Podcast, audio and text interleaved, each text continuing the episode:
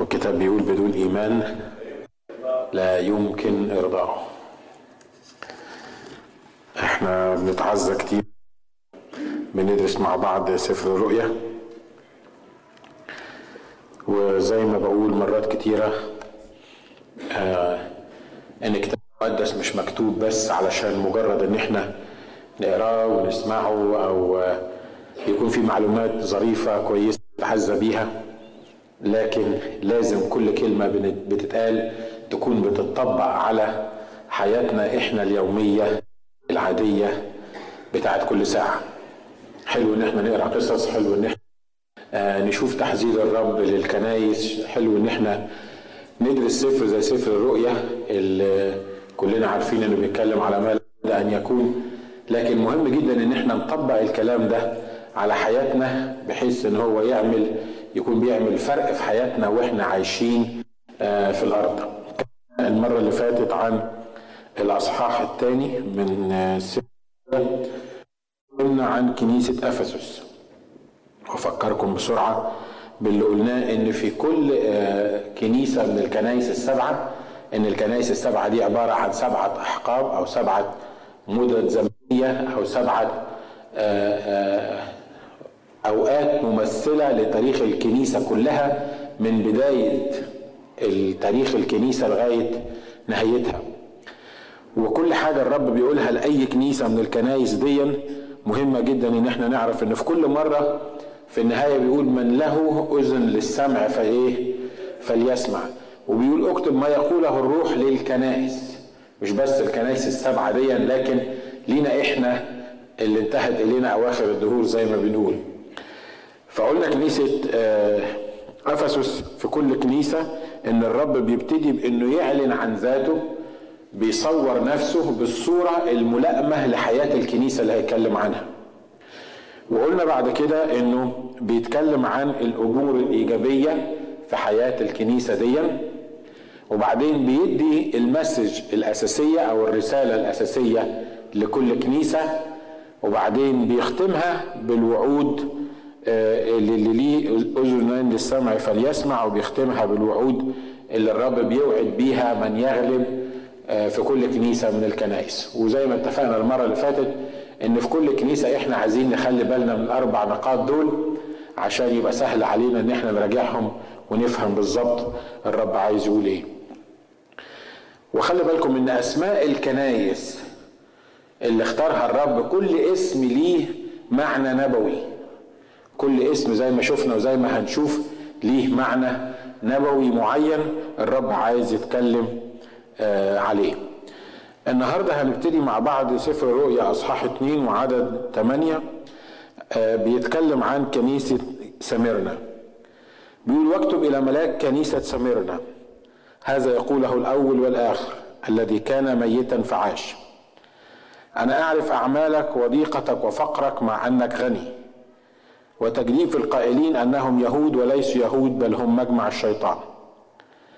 لا تخف البتة مما أنت عتيد أن تتألم به.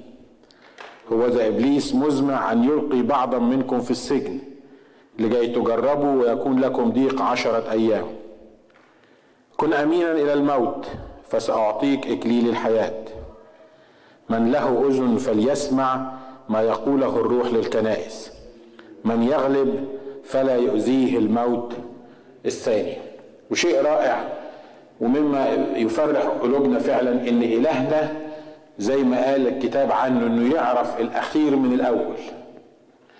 ومن أكتر الأمور اللي بتدل على صدق الكتاب المقدس إنه بيخبر بالأمور المستقبلة. وزي ما اتفقنا إن ما حدش يعرف المستقبل ولا حتى إبليس وجنوده ما يعرفوش المستقبل. ما حدش يعرف المستقبل غير الله وحده.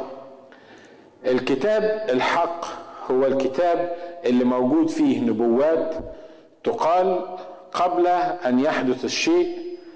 حتى متى كان زي ما قال الرب يسوع نقدر نعرف إن النبوات دي كانت موجودة في الكتاب قبل ما تحصل؟ وهذا هو أكبر دليل على إن هذا الكتاب كاتبه الله. إبليس ما بيعرفش المستقبل. صحيح في حاجة اسمها روح العرافة. روح العرافة لأن الأرواح بتتحرك بطريقة أكتر مننا بسهولة. واضح إنه روح العرافة دي تعرف بعض بعض الأمور. اللي هو روح إبليس يعرف بعض الأمور بس يعرف الأمور المعلن عنها أو الأمور اللي هو شايفها.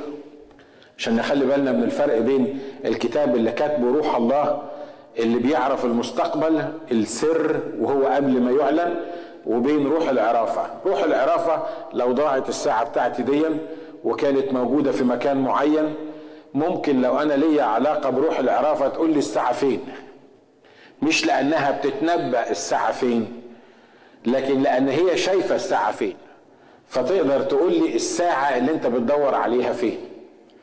هي عارفة إن هيحصل بكرة مشكلة معينة. هو هيعمل المشكلة دي يفصل المشكلة دي ويخليك تخش فيها.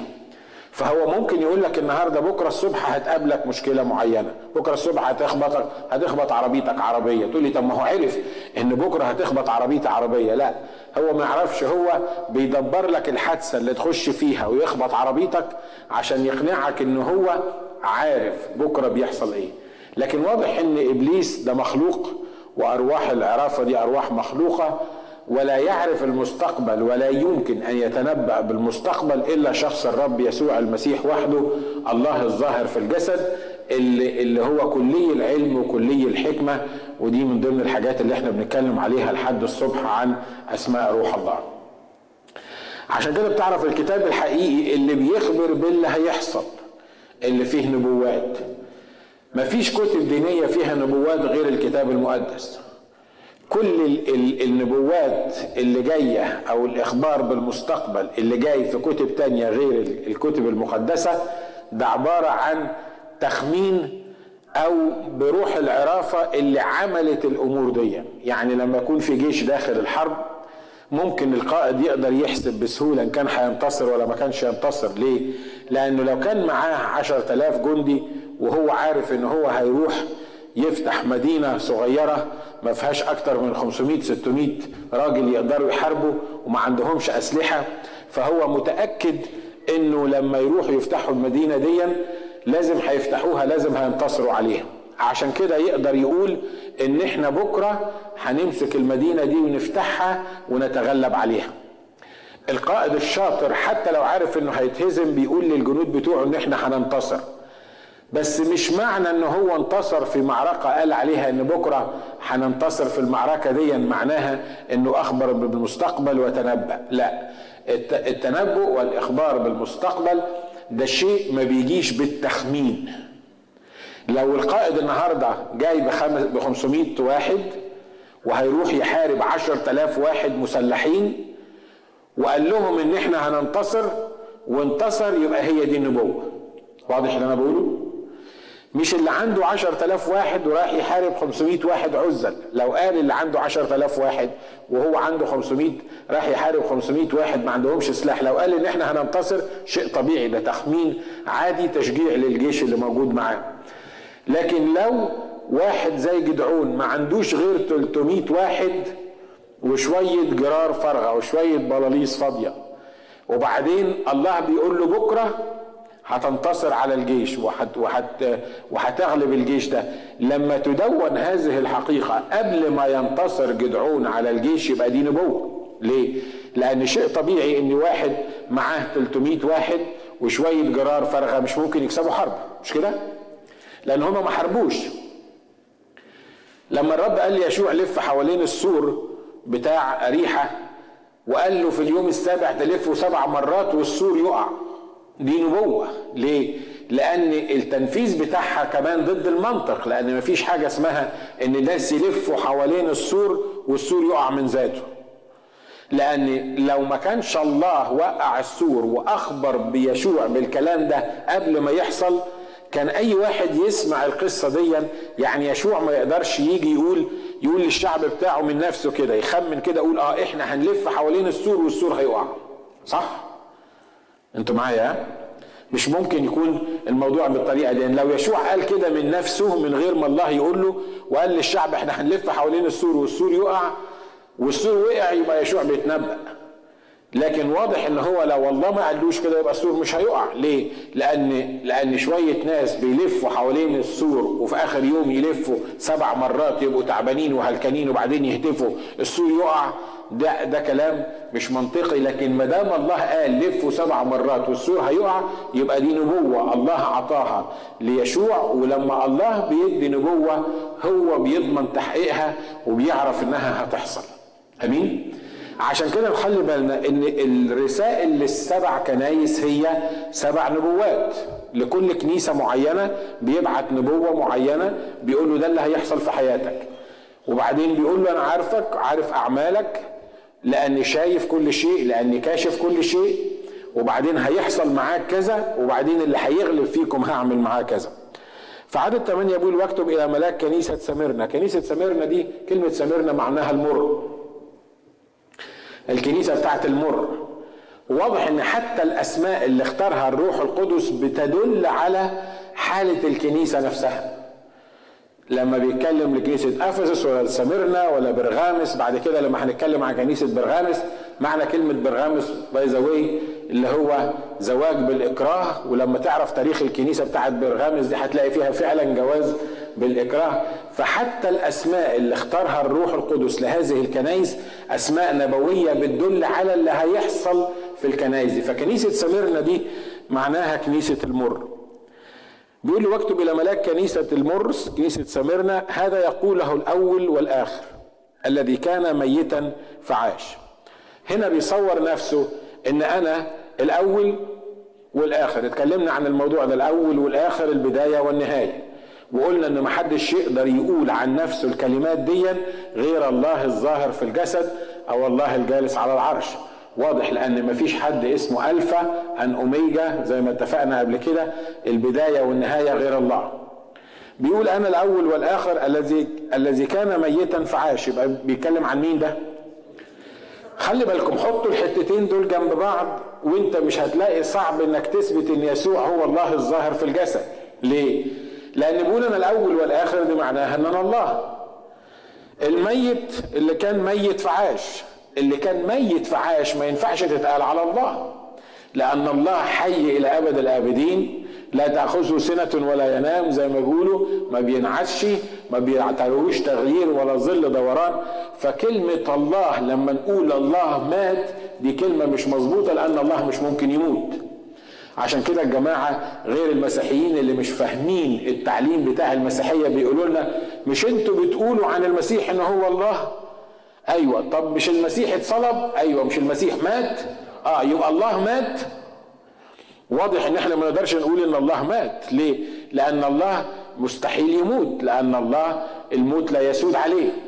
لكن لو فهموا الحقيقة البسيطة دي اللي مات على آه، الصليب كان مين؟ كان جسد الرب يسوع المسيح. كان الرب يسوع المسيح الإنسان اللي ظهر في الجسد هو ده اللي مات على الصليب. إنما الله الله الروح الآب الجالس على العرش ده ما ماتش ومش ممكن يموت. آمين؟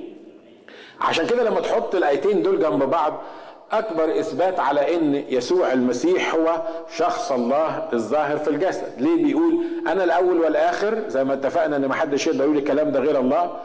وبعدها على طول بيقول اللي كنت ميت ودلوقتي بعيش. يعني معنى كده إن هذا الشخص الذي يعلن عن نفسه إنه كان ميت وعاش ده الشخص اللي اتصلب وده الشخص اللي بيقول أنا الأول والآخر فدي بتقول إن يسوع المسيح هو الله الظاهر في إيه؟ الله الظاهر في الجسد. زي ما قلت قبل كده إن أي أصحاح تمسكه وتفتحه تقدر تعرف منه إن يسوع هو الله الظاهر في الجسد. أنا بقول المرات كتيرة الكلام ده وبكرره لأن أنا عارف إنه مرات كتيرة من الجو اللي حوالينا أو إبليس بيحاول يشككنا في الحقيقة دي ويقول لك يا راجل بقى تصدق كده احسبها بمخك كده. ممكن الله ينزل من السماء ممكن يعيش زينا ممكن يتعب زينا ممكن ياكل وممكن يشرب وممكن ياخد شاور. انت اتجننت. انت بتتكلم عن الله بيعمل كل الأمور دي ومش أنا اللي بقول كده ومش إحنا اللي بنقول كده لكن هذا هو الإعلان الإلهي. والمسيحيين دول مش أغبياء. واحد بعت لي جواب بيقول لي هو مش مسيحي كان شخص مسلم فبيقول لي بيقول لي أنا جاني سؤال وقلت معقوله الناس اللي طلعوا القمر والناس اللي, اللي عملوا الاختراعات الكبيرة دي والكمبيوتر وكل الكلام الكبير ده المسيحيين ما هم اللي اكتشفوا الحاجات دي في العصور الأخيرة. معقوله الناس الغربيين دول ما فهمش واحد عاقل واحد بس بيفكر بيفهم ويعرف إنه ما ينفعش يقولوا عن عن الله إن هو مشي على الأرض وعاش وكل وشرب ودخل الحمام زينا. معقولة ما فهمش حد سمارت يجوا عند النقطة دي كلهم ويبقوا أغبياء؟ بيقول أنا نمت بحلم بالحكاية دي. وهو كان ماشي في شوارع القدس في أورشليم. وهو ماشي الله سبب إن واحدة أخت مرسلة فنلندية. ما تعرفناش ولا إحنا نعرفها. هي مين لغاية دلوقتي؟ لكن كان معاها الشريط اللي إحنا عملناه اللي اسمه أعظم من إنسان. بعت لي جواب بيقول لي أنا كنت ماشي في الشارع لقيت الست دي ست فنلندية قصيرة بيضة فتحت الشنطة بتاعتها طلعت لي شريط وراحت عطيهوني كده قالت لي خد اسمع الشريط ده الشريط ده يهمك.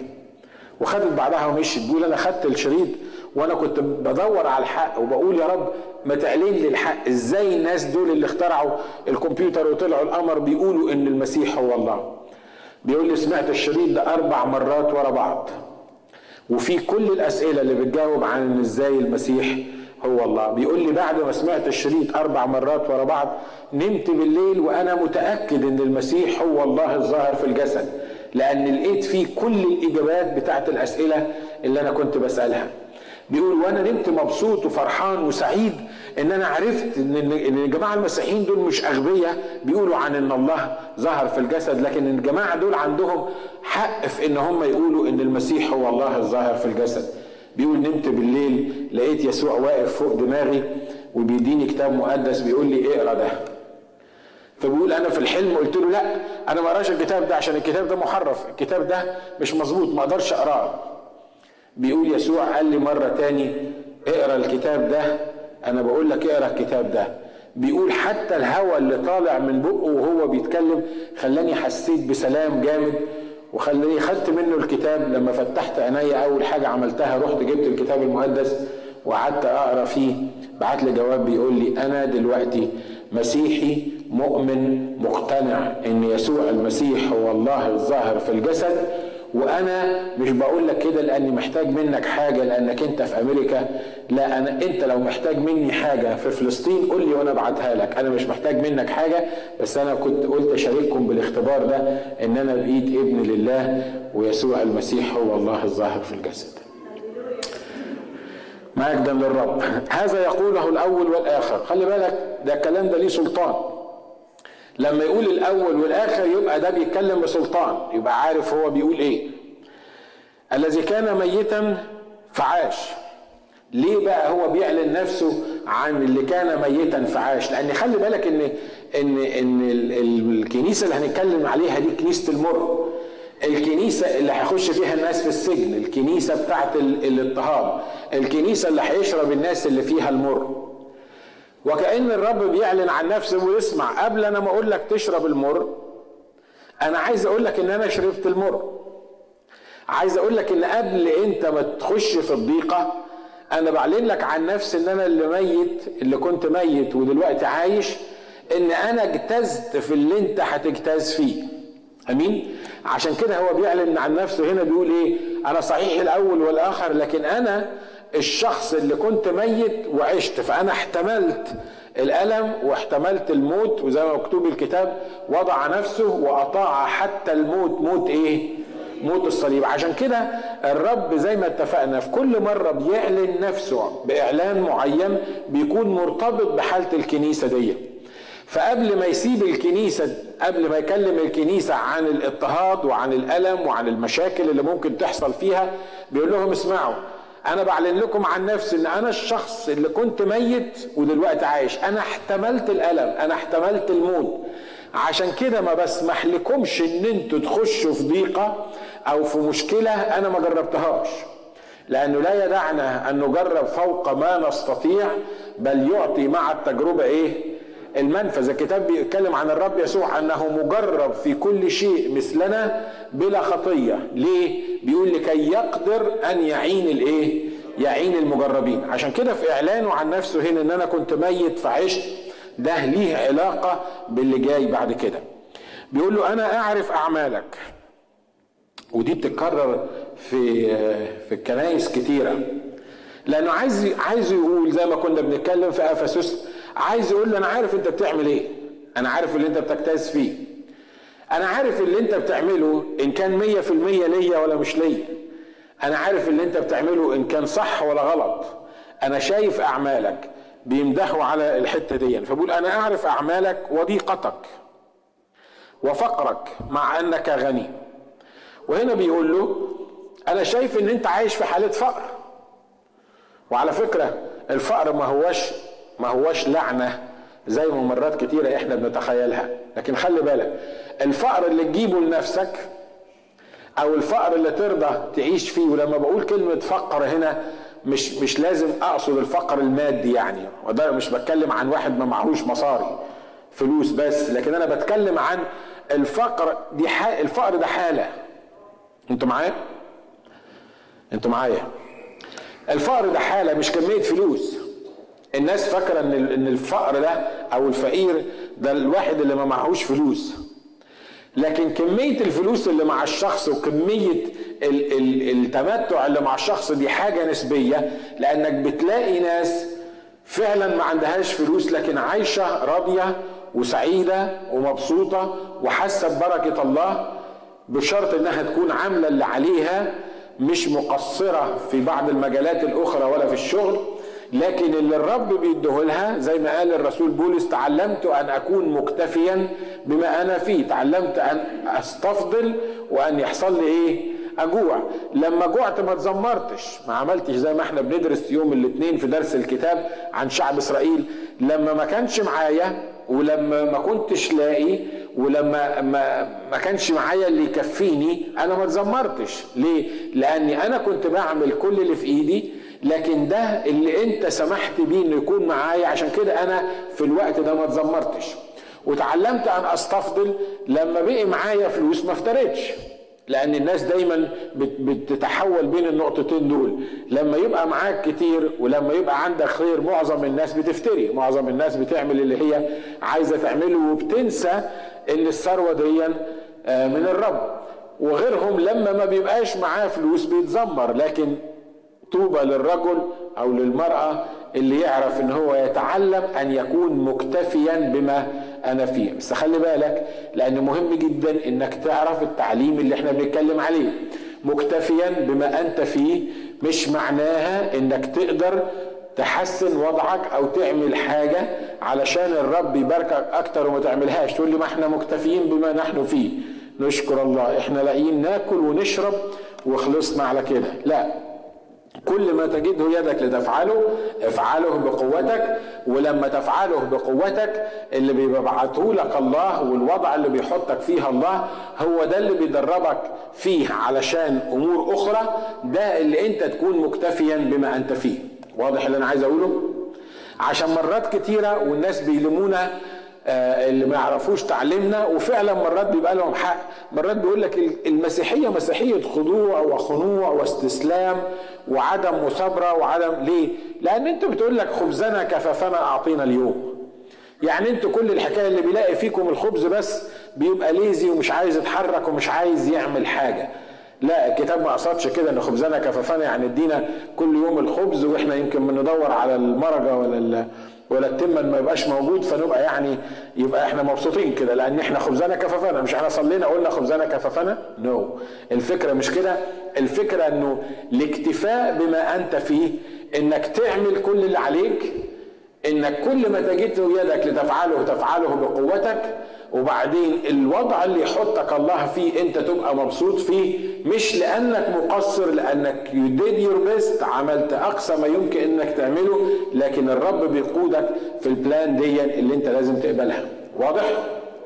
آمين؟ فهنا بيقول له أنا عارف أعمالك وضيقتك وفقرك. وبيكمل بيقول وفقرك مع أنك إيه؟ مع أنك غني. يعني أنت تقدر تغنى. يعني انت غني مش مش غني. انت عندك مش مش عندك.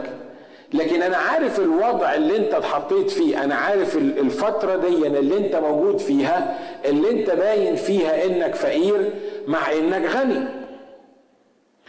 وزي ما اتفقنا إن هنا مش بيتكلم بس على المصاري والفلوس والغنى ما بيتكلمش برضو على المصاري والفلوس لكن بيتكلم عن إن ممكن شكلك تبقى فقير ممكن شكلك يبقى ما عندكش ولكن انت اللي اخترت كده مش لأن ده الخطة اللي انت حاططها في دماغك لكن الله اختار ليك الوضع ده زي في الكنيسة دي في الفترة دي عشان كده بيقول له أنا عارف إنك أنت صحيح فقير مع إنك إيه؟ مع إنك غني. زي ما بقول في فرق في فرق بين الفقر اللي إحنا بنجيبه لنفسنا الفقر ده منتاليتي دي عقلية. الفقر ده اتجاه. الفقر ده حاجة جوه الإنسان. في ناس ما تعرفش تطلع من الفقر اللي موجودة فيه. أنتوا معايا؟ تحبوا تسمعوا في الموضوع ده ولا نعديها بسرعة ها؟ في ناس في ناس الفقر ملازمها. في ناس عايشة في الفقر وراضية بالفقر. في ناس بتحب الفقر. تقول لي في حد يحب الفقر آه صدقوني في ناس كده. في ناس آه لأي سبب من الأسباب زي ما بيقول الكتاب إن الليزي أو أو الكسلان بيقول لك يأتي فقرك كإيه؟ كغازي. يعني واحد بيغزو بيغزوك. في ناس البنتاليتي بتاعتها منتاليتي فقر. يعني ممكن الله يكون بعت لها احتياجاتها وبعت لها يمكن أكتر من احتياجاتها لكن دايما بتقارن نفسها باللي جنبيها. دايما بتقول اشمعنى فلان يعمل 5000 في الشهر ولا 10000 ولا 15000 وأنا ما أعملش الحكاية دي؟ في ناس معاها الحسابات في البنوك لكن بتتصرف بطريقة بتقول إن دول فقر وهيعيشوا في فقر وهيموتوا في فقر لأن حتى مش قادرين يستخدموا البركة اللي الرب عطاها لهم. فالفقر ده مش كمية فلوس، الفقر ده منتاليتي دي عقلية، ده اتجاه جوه الإنسان. في واحد ما يبقاش معاه زي الآخرين لكن هو يحس إنه غني وأغنى من الآخرين. ليه؟ لأنه عايش في بركة الرب وعارف إن ده اللي الرب بعته وعارف إزاي يقدر يستخدمه. فبيقول له هنا بيقول له أنا عارف أعمالك وضيقتك وفقرك مع أنك غني. بيعلمونا بيقولوا إن الفقر لعنة وأي واحد فقير يبقى تحت اللعنة. الحقيقة لو كان كده هو ربنا ما يحبش حد يبقى فقير وما يحبش حد يبقى ملعون. لكن أنا مش عارف يسوع ما كانش غني. مش كده برضه يسوع ما كانش غني. يسوع كان بيقول إن في شوية ستات يخدمنه من أموالهن. أنا ما أعرفش دول كانوا بيدوا له قد إيه ولا بيعمل. بس اللي أنا عارفه إن يسوع اتحط في أكتر من مناسبة وكانت النتيجة إنه أظهر إن هو ما معهوش فلوس. ده مرة من المرات ما كانش معاه حتى ستار واحد ولا يدفع الجزية بتاعته. لما قالوا له أنت هتمكث فين النهارده؟ قال لهم ابن الإنسان ليس له مكان يسند إيه؟ رأسه. يعني مش عارف بينام فين مش عارف بيعمل إيه عايش في في التعب وفي في المشاكل ما عندوش فلوس يضطر يقول لبطرس روح اصطاد سمكة والسمكة اللي هتطلع لك افتح بقها هتلاقي فيها مش عارف إيه روح ادفع الضرايب بتاعتي وبتاعتك. ده طبعا ما يخليكش انت تقول بس أنا كده مستريح ونشكر الله إن يسوع كان فقير وأنا فقير فخليني في الفقر اللي أنا موجود فيه. لا زي ما اتفقنا إنه كل ما تجده يدك لتفعله وافعله بإيه؟ بقوتك. لكن خلي بالكم إن يسوع كان فقير مع إنه يمتلك السماء والأرض. يسوع كان فقير مع إنه هو الغني. مش كده؟ بيمتلك الكتاب قال إن الأرض وملؤها للرب إلهنا. فهنا بيقول للراجل بتاع الكنيسة دي والكنيسة دي بيقول له أنا عارف أعمالك وضيقتك وفقرك مع أنك غني. وعارف حاجة تاني وتجديف القائلين أنهم يهود وليسوا يهود بل هم مجمع الشيطان. واضح إن في ناس بيدسوا في الكنيسة ولما بيتكلم عن اليهود دول بيتكلم عن ال religious spirit by the way اللي هو روح التدين. الناس اللي كانت موجودة في الكنيسة والناس اللي كانت عايزة تقود الكنيسة بمزاجها وتتعامل بالطريقة اللي هم شايفينها صح الناس اللي عايزين يحطوا الخمر الجديدة في الزقاق العتيقه وزي ما اتفقنا قبل كده إن لا يضعون خمرا جديدة في زقاق إيه؟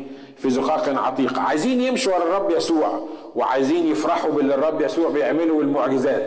لكن هم ماشيين يلاقوا التلاميذ لما زي ما كنا بنتكلم لما جابوا الحنطة وابتدوا يفركوا السنابل يقولوا له لا يحل لك وانت الناس اللي ماشيين معاك بيعملوا حاجة ما ينفعش انك انت تعملها يوم السبت. الناس اللي بعتوا يقولوا للمسيحيين في كل البلاد عايز تبقى مسيحي لازم تتهود اولا تبقى يهودي اولا وتختتن وتقدم الذبائح اللي إحنا بنقدمها.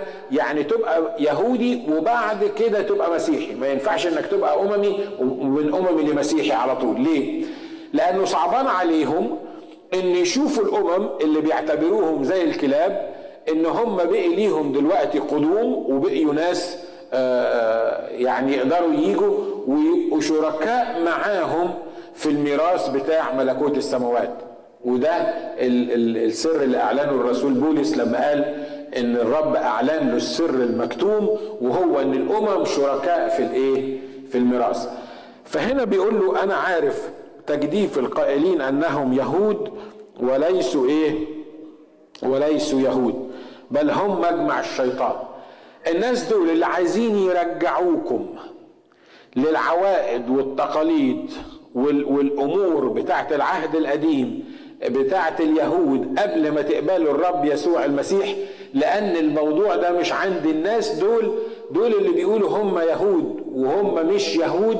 خلي بالكم مش يهود معناهم إن الجنسية بتاعتهم مش يهودية لا الناس دول كانوا يهود في الجنسية. أنتوا معايا؟ الفكرة إن هم مش مش جنسيتهم مش يهودية لكن هو هنا بيتكلم عن اليهود الحقيقي. بيقول إن الناس دول بيقولوا إن هم يهود واليهود الحقيقي اللي عرف الرب يسوع المسيح هو ده اللي بيتكلم عنه الكتاب فهنا بيقول له في ناس بيقولوا إن هم يهود لكن هم الحقيقة مش يهود.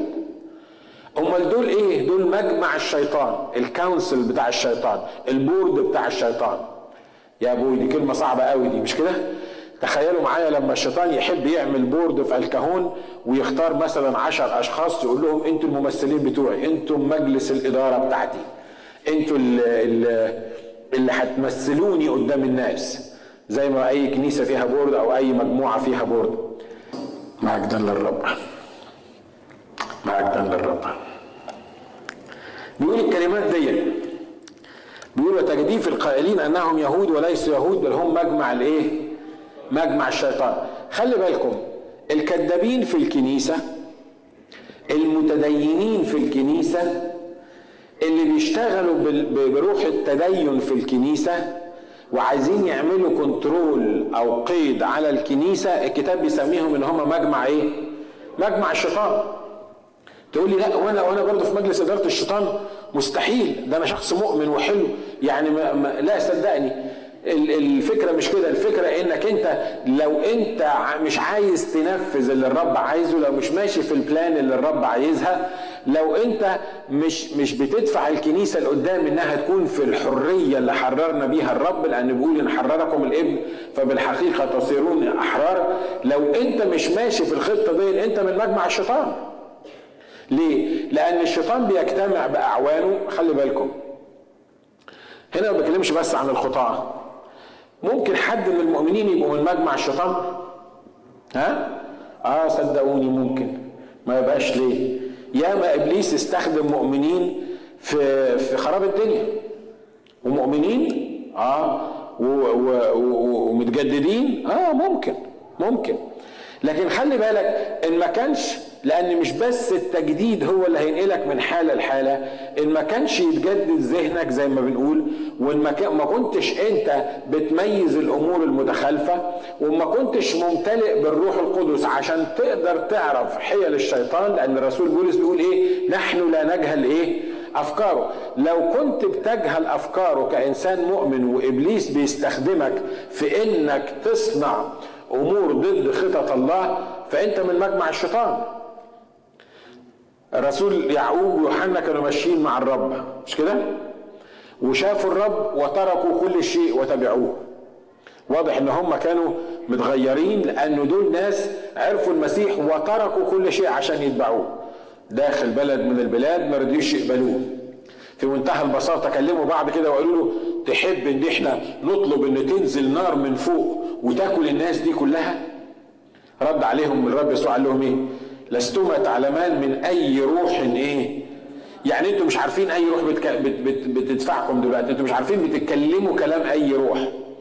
الرسول بطرس نفسه لما الرب ابتدى يتكلم عن الصليب قال له حشاك يا رب أن تصلب رد عليه الرب قال له إيه؟ قال له اذهب عني يا إيه؟ هو ما كانش بيتكلم الرسول بولس بطرس في شخصه لكن بيتكلم عن الروح. اللي كان بيتكلم في الوقت ده لأن مين يهمه إن الرب ما يتصلبش؟ الشيطان.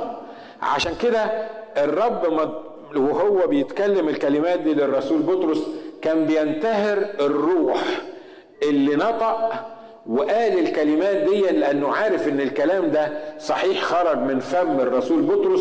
لكن ساعة ما قاله الرسول بطرس كان بيتكلم بإخلاص وبمحبة وبخوف على الرب يسوع لأنه مش عايز يصلب. لكن الرب يسوع كان بيبص للروح اللي بعد كده للي عايز يستخدم الجملة دي. أنت فاهم أنا عايز أقول إيه؟ عشان كده حتى وإحنا مؤمنين مرات بناخد ال counseling بتاع الشيطان الفكرة بتاعت الشيطان وإحنا مخلصين وإحنا مش قصدنا نعمل كده. وإحنا مش مش قصدنا إن إحنا نعمل مشكلة في الكنيسة.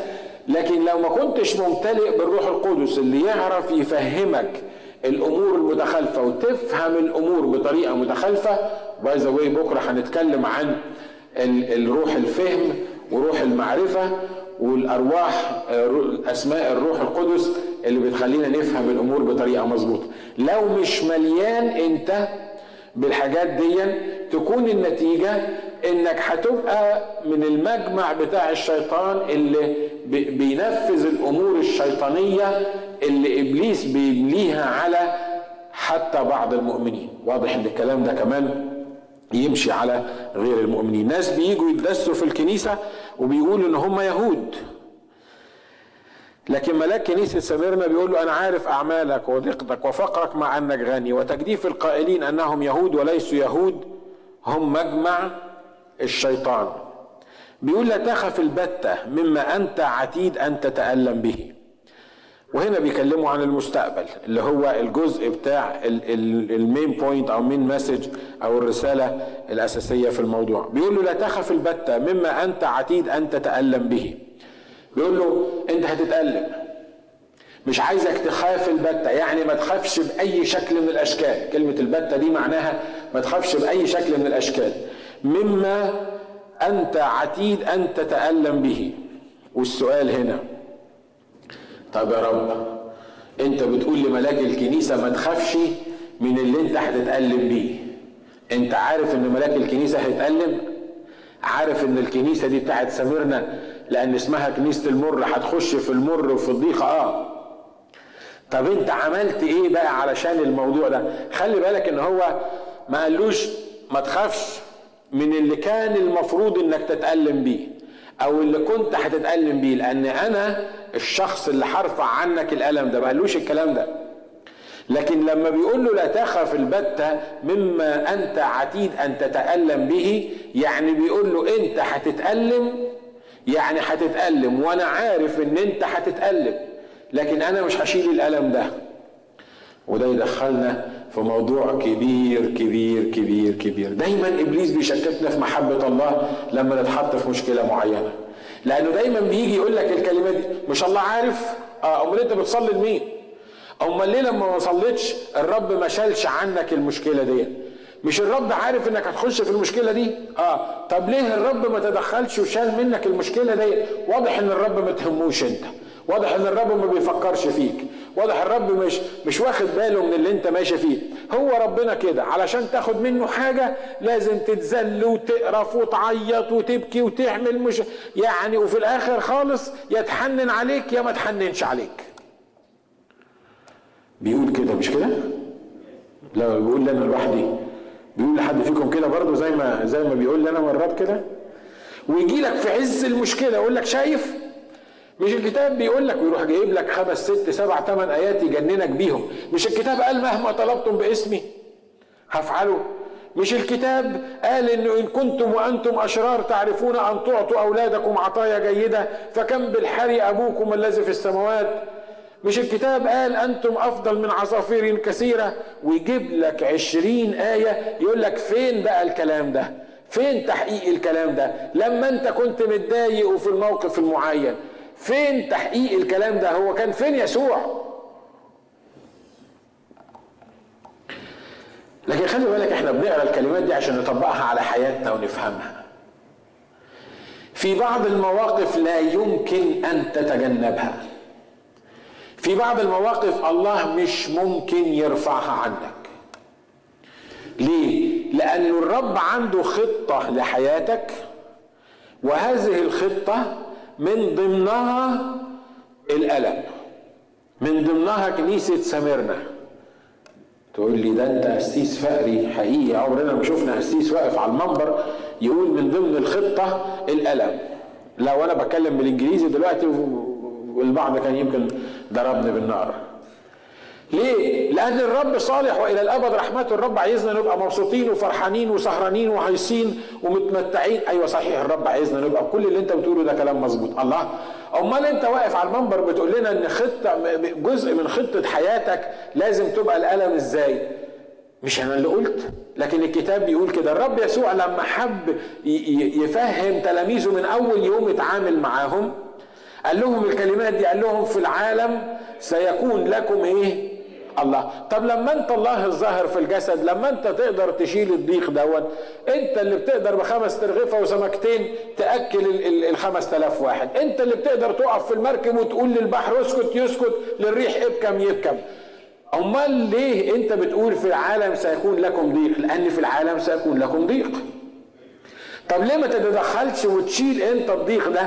لأن جزء من الخطة بتاعتك جزء من تاريخ الكنيسة جزء مهم في تاريخ الكنيسة إنه لو كانوا أحبوا الرب يسوع المسيح سيحبونكم. لو اضطهدوا الرب يسوع المسيح سيضطهدونكم. وأن كل الذين يريدون أن يعيشوا بالتقوى في المسيح يسوع يضطهدون وهذا لا يمكن تجنبه على الإطلاق. أمين؟ أنا عارف إن دي رسالة يمكن للبعض مش مشجعة. مش كده؟ لكن خلي بالك لو خدت بالك الآية مكتوبة إزاي تقدر تفهم اللي أنا عايز أقوله. لما ابتدى يتكلم الملاك قال له اسمع أنا عايز أقول لك حاجة مهمة جدا. لا تخف البتة. يعني ما يهمكش أنت هتتألم. وهنعرف بعد كده إزاي إن البعض منهم يخش السجن. أنت هتتألم وهتخش السجن وهتبقى في ضيقة. لكن لا تخف البتة مما أنت عتيد أن تتألم به. ليه؟ لسببين. لأن أنا اللي كنت ميت فعشت. أنا مشيت قبلك في المشوار ده وأنا مجرب في كل شيء مثلك بلا خطية لكي أقدر أن أعين الإيه؟ المجربين. الحاجة التانية أنا الأول والآخر كل اللي هيحصل معاك ما هو كل اللي بيحصل بين الأول والآخر مش كده؟ مفيش حاجة حصلت قبل الأول مفيش حاجة هتحصل بعد الآخر. فكل اللي بيحصل معاك محصور فيا أنا لأن أنا الأول وأنا الآخر. فكل اللي بيحصل معاك أنا شايفه وعارفه وعارف فقرك وعارف ضيقتك وعارف إنك أنت فقير وأنت ممكن تبقى غني. أنا عارف كل الكلام ده لكن في العالم سيكون لكم إيه ضيق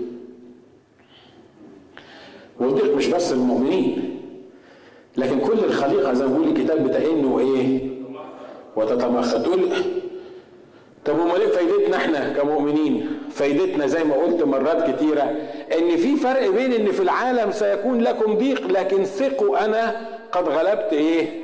العالم. فأنا غلبت العالم. أنا أعرف أطلعك من الضيقة دي وأنا أعرف أحفظك في يوم التجربة وفي يوم الضيقة سالما. لكن التاني اللي ما يعرفنيش مخلص شخص لحياته لما بيخش في الضيقه ما بيطلعش منها. لأنه بيعيش في ضيقة وبيموت في ضيقة وبعدين بيروح للضيقة الأبدية للنار التي لا تطفأ والدود الذي لا يموت. وده الفرق بين المؤمنين والضيقة بتاعت المؤمنين والضيقة بتاعت غير إيه؟ المؤمنين. بيقول له لا تخف البتة مما أنت عتيد أن إيه؟ تتألم به. هوذا إبليس مزمع أن يلقي بعضا منكم في السجن. ده كلام كبير ده كلام تقيل الكلام اللي إحنا بنقراه ده. يا رب يعني أنت اللي وقفت وقلت دفع إلي كل سلطان. أنت صاحب السلطان. أنت قلت إنك رأيت الشيطان نازل مثل البرق ومحذوف على الأرض. أنت عارف إن ذراع فرعون كسرت ولن تجبر إلى الأبد. أنت عارف إن إبليس عارف إن له زمانا يسيرا. وانت اللي قلت ان رأس المرأة يسحق رأس الحية يعني انت سحقت رأس الشيطان. مكتوب عنك في الصليب انك أشهرتهم جهارا ظفرت بهم في الصليب. يعني هم مهزومين القوات الشيطانية مهزومة واتهزمت في الصليب وانت انتصرت عليهم. وانت اللي قلت انك تاخدنا في موكب نصرتك في المسيح يسوع كل حين. امال إيه الموضوع اللي انت بتتكلم عليه ده؟ إزاي انت بتقول هوذا إبليس مزمع أن يلقي بعضا منكم في السجن؟ إبليس إزاي تسيب إبليس يرمي بعض المؤمنين في السجن؟ وده السؤال اللي بيحير. والسجن مش لازم يكون بين أربع حيطان وبتاع لا في ناس في مؤمنين عايشين في السجن وهم عايشين في بيوتهم. صح؟ في ناس مؤمنين عايشين في السجن في السجن في أشغالهم وفي علاقاتهم. وهنا الرب بيقول إيه؟ بيقول خلي بالك هو ذا إبليس مزمع أن يلقي بعضا منكم في السجن اللي بيحطك في السجن هو مين؟ ها؟ مش الرب. الرب ما بيحطش حد في السجن. الكتاب بيقول ان حرركم الابن فبالحقيقة تصيرون إيه؟ لكن اللي بيحطك أصلا في السجن هو مين؟ طب يا رب يا رب ما إحنا ذكرنا كل الآيات اللي أنت قلتها إنك انتصرت على إبليس. ليه يا رب ما تطلعش وتنتهر إبليس؟ وتقول له طلعهم من السجن. ويجي الناس تسمع اختبارات عجيبة جدا. مرة واحد بيقول أنا أشكر الرب أنا عملت الغلطة دي قبل كده. وقلت أشكر الرب إن أنا كنت على أبواب السجن والرب طلعني. والناس عمالة تحكي عن اختبارات إن إزاي الرب كانت على أبواب في مؤتمر من المؤتمرات اللي إحنا كنا بنحضرها. واحد بي يعني كذا واحد قالوا إحنا نشكر الرب إن إحنا يا دوبك كنا على باب السجن والرب طلعنا. أو أنا كنت في السجن لمدة ثلاثة أيام وصليت والرب طلعني. وقام واحد راجل أسود أسود. قد كده؟ اسمه نوبل ألكسندر. كان قسيس في كوبا. الراجل ده شفناه أماني وأنا لما رحنا مؤتمر. الراجل ده لما شفته أنا كنت فاكر إن هو عنده مثلا 35 سنة بالكتير. اكتشفت بعد كده إن هو عنده تقريبا كان 67 سنة ساعتها. والراجل ده ما يعرفش يقف من غير ما يضحك ويتنطط ويتكلم ويعني فعلا سبب سعادة وفرح بمجرد ما يخش المكان تحس إن المكان كله ابتدى يفرح وابتدى يبقى فيه روح رائعة جدا. الراجل ده قعد 22 سنة وأربع شهور في السجون بتاعة كوبا. فيدل كاسترو حطه في السجن لمدة 22 سنة وأربع شهور. لما تشوفه هو بيتكلم يقول لك أنا صحيح الرب حطني في السجن لكن أنا كنت سبب في تحرير كثيرين. أنا عمدت 380 واحد ملحد عمدتهم لما قبلوا الرب يسوع المسيح في السجن. تقول له عمدتهم إزاي؟ يقول لك عمدناهم بكل الوسائل. كنا بنجيب الاذان الكبير دون اللي بيغسلوا فيه الأطباق والحاجات اللي موجودة عندهم. بيقول لك في المية اللي كنا بنغسل فيها بواقي الأكل كنت بمسك الأخ من دول كده أروح بدخله في الاذان ده وأتغطس دماغه فيه وأطلعه أقول له معمودية باسم الآب والابن والروح القدس. الاله الواحد أمين. الراجل ده مخبل ولا إيه؟ الراجل ده عايش 22 سنة في السجن لكن هو عارف إن ده جزء من الخطة اللي الرب حطه فيها وهو في السجن كان بيكلم الناس عن المسيح وكان بيربح الناس للمسيح. وبعد ما طلع السجن كان سبب بركة في أماكن كتير. هوذا إبليس مزمع أن يلقي بعضا منكم فين؟ والسبب لكي تجربوا. ويكون لكم ضيق عشرة أيام. ودي نبوة تاني. خلي بالكم. إيه حكاية عشرة أيام دلوقتي. لو عشرة أيام دول طب نشكر الله دول عشرة أيام يخلصوا. حتى لو واحد راح السجن عشرة أيام هيخلصوا. لا هو ما كانش بيتكلم عن عشرة أيام كان بيتكلم على الأقل عن عشر أباطرة. جم في الوقت ده عشر قياصرة للدولة الرومانية وده التاريخ بيقول كده إن عشرة من القياصرة بتوع الدولة الرومانية ابتدوا الاضطهاد المسيحي في ملك العشر الاباطره دول حصل الاضطهاد المسيحي في كنيسة سميرنا وآخر إمبراطور كان مدة الحكم بتاعته عشر سنين وكانت من أقصى الاضطهاد اللي عانوه الإخوة والأخوات المؤمنين في الدولة الرومانية. فهو بيتكلم مش عن عشرة أيام هنا لما بيقول أيام ما بيقصدش عشرة أيام لكن عشرة أزمنة عشرة أباطرة عشرة عشرات السنين اللي بيتكلم عنها. فهنا بيقول له لا تخف البتة مما أنت عتيد أن تتألم به. وذا إبليس مسمع أن يلقي بعضا منكم في السجن لكي تجربوا ويكون لكم ضيق عشرة أيام. طب ليه يا رب ما تتدخلش أنت؟ عشر سنين يا رب ضيق. عشر سنين اضطهاد من واحد بس. عشر ملوك.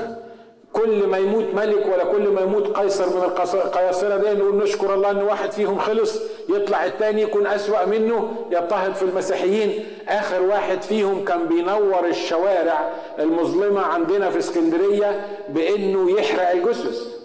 يحرق المسيحيين يولع فيهم بالليل ويسيبهم يتحرقوا لغاية الصبح عشان ينور بيهم الشوارع.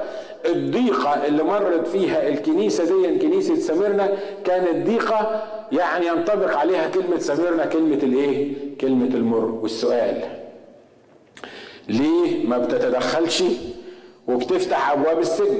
قال لي واحد من الإخوة المسلمين المتنصرين في مصر قال لي أول ما اتقبض علينا حطوني في أوضة صغيرة ضلمة ما أقدرش أقف فيها السقف بتاعها مش عالي فيها كل الحشرات اللي انت تتخيلها وكلها عنكبوت. وقال لي طبعا أنا الدنيا ضلمه مش شايف حشرات. أنا بشوف اللي بيخبط في وشي واللي بيمشي على رجلي واللي بيقرصني مش عارف فين. فقال لي أنا دخلوني في الحتة دي بقيت مش عارف لا شايف حاجة والعنكبوت لافف حواليا والحشرات اللي عمالة تاكل فيا.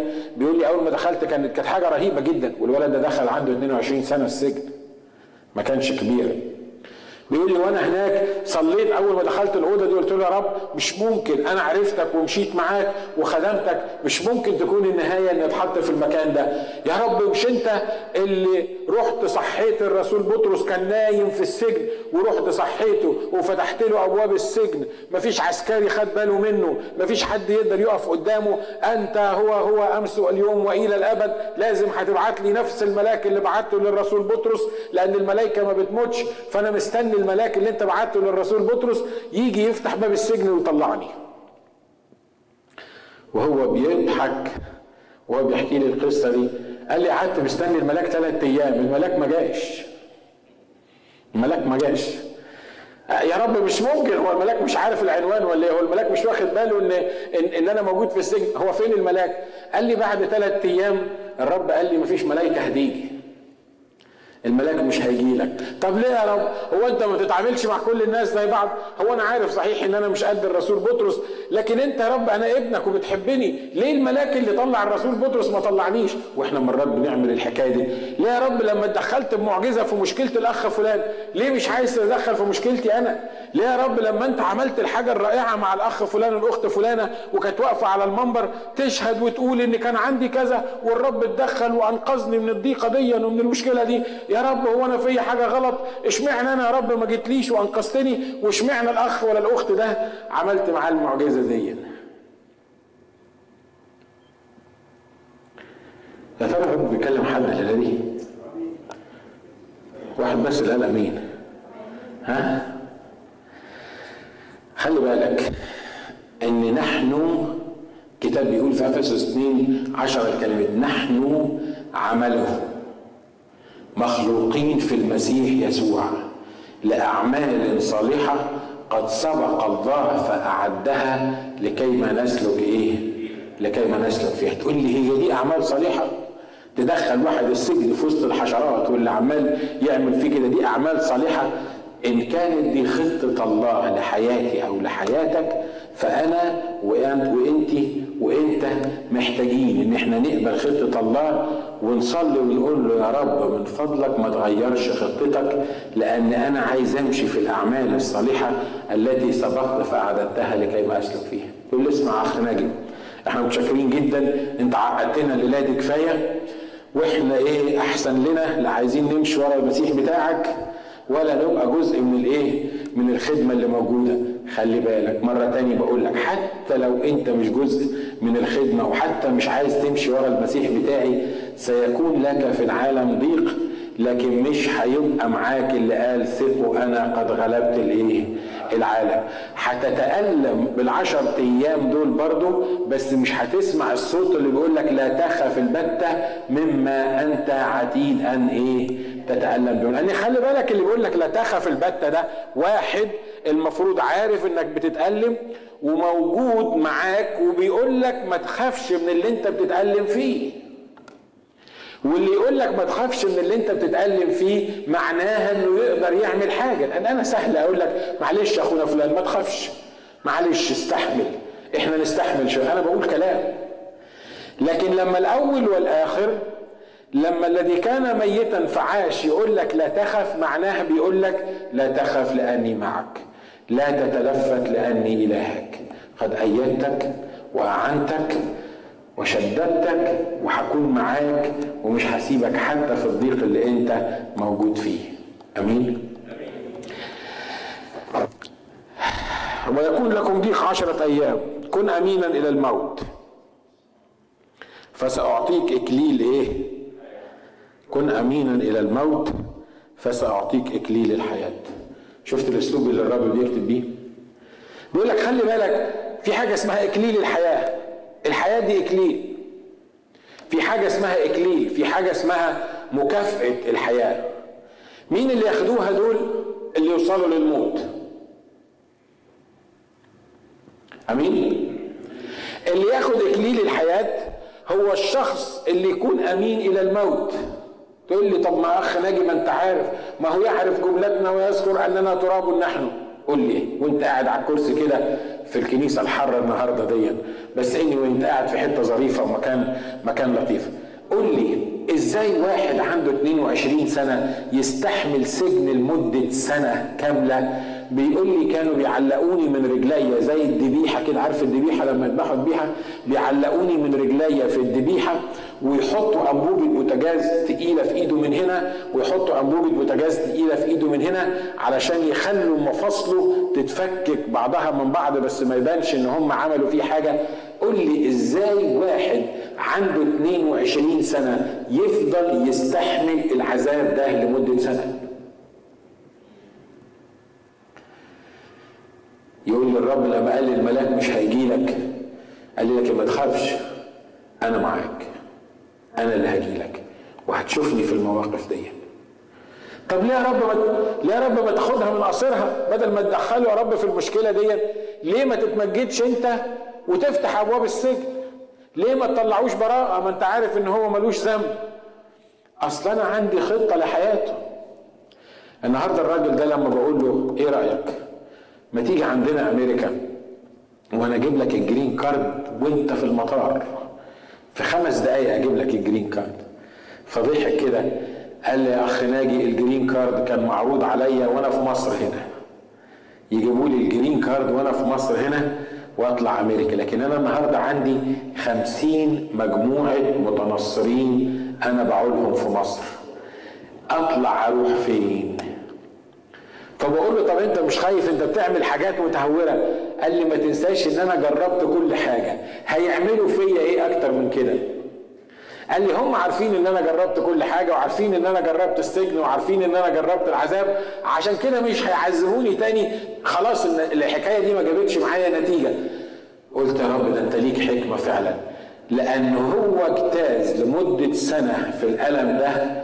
لما طلع من السجن قرر إنه يعيش باقي حياته لإخواته والناس اللي زيه عشان يكلمهم عن الرب يسوع. لو ما كانش الأخ ده قعد في السجن لمدة سنة صدقوني كان زمانه قاعد في أمريكا عايش مؤمن سائع تعبان زي 90% ما كانش 99% من المؤمنين المصريين والعرب اللي موجودين في أمريكا. صح؟ لكن النهارده بيعمل البدع. وهو مكانه. وليه بيقول لي جربت كله جربت كله. أتاري الرب ليه خطة إنه يحطه في المكان ده عشان يكبره ويدربه علشان يقدر مش هو ده اللي عمله الرب في يوسف؟ كتير بحب المثل بتاع يوسف ده وكتير بتكلم عنه. واحد الرب يديله حلم يقول له ستجد الشمس والقمر وإحدى عشر كوكبا يسجدون لك. الراجل فرحان عيل بقى صغير أقل من 17 سنة وقال لك باين عليا إن أنا هبقى زعيم القبيلة ولا حاجة يعني هبقى واحد بقى. فراح يقول لأبوه الكلام ده بيقول له بيقول له شفت الحلم اللي أنا حلمته؟ الشمس والقمر وإحدى عشر كوكبا هيجوا ويسجدوا ليا. وعايش فرحان ومبسوط. إخواته سمعوا حسدوه راحوا ماسكينه رامينه في البي في البير ومن البير طلعوه باعوه لقافله الإسماعيليين. وبعدين اشتغل عند فوتيفار وكلكم عارفين القصة دي. وما رضاش يعمل الخطية راح ربنا كفه وحطه في السجن. ده ربنا إيه بتاعك ده؟ اللي ماشي ورانا. عشان يعني لما واحد مش عايز يعمل الخطية ويقول كيف أصنع هذا الشر العظيم وأخطئ إلى الله مش يا رب انت بدل ما هو عبد في بيت فوتيفار تخليه رئيس عبيد ولا رئيس خدامين تخليه تخليه مسؤول كبير تخليه عسكري عند فوتيفار بلاش يكون عبد. لكن تكافئه لأنه ما عملش الخطية. الكتاب بيقول هو ده إبليس مزمع أن يلقي بعضا منكم في إيه؟ ليه يا رب عملنا إيه إحنا؟ إيه الغلط اللي إحنا عملناه عشان يرمينا في السجن؟ عارف أرميك ليه في السجن؟ عشان أنت ما عملتش غلط. عارف ارميك ليه في السجن؟ علشان انت ماشي صح عشان جميع الذين يريدون أن يعيشوا بالتقوى في المسيح يسوع يضطهدون. وبعد 13 سنة الرب يطلع الراجل اللي مرمي في السجن ده يقول له شوف أنا دربتك. على فكرة يوسف اتدرب في السجن إنه يبقى رئيس وزراء مصر. صح؟ لو يوسف اتاخد من بيت فوتيفار قبل السجن وطلع راح بقي رئيس وزراء في مصر كانت هتبقى لبخة كبيرة جدا. لكن خلي بالكم إنه الرب حطه في أنهي سجن؟ في السجن بتاع اللي مغضوب عليهم السجن بتاع الملوك. السجن بتاع الناس المحترمين الكبار رئيس الخبازين ورئيس السقاة الرؤساء بتوع فرعون عشان في السجن يسمع ويفهم اللي بيحصل بره ويشوف النظام شكله إيه ولما يطلع زي ما بيقول الكتاب إنه من السجن بقي الملك بتاع مصر أو الرجل التاني في مصر.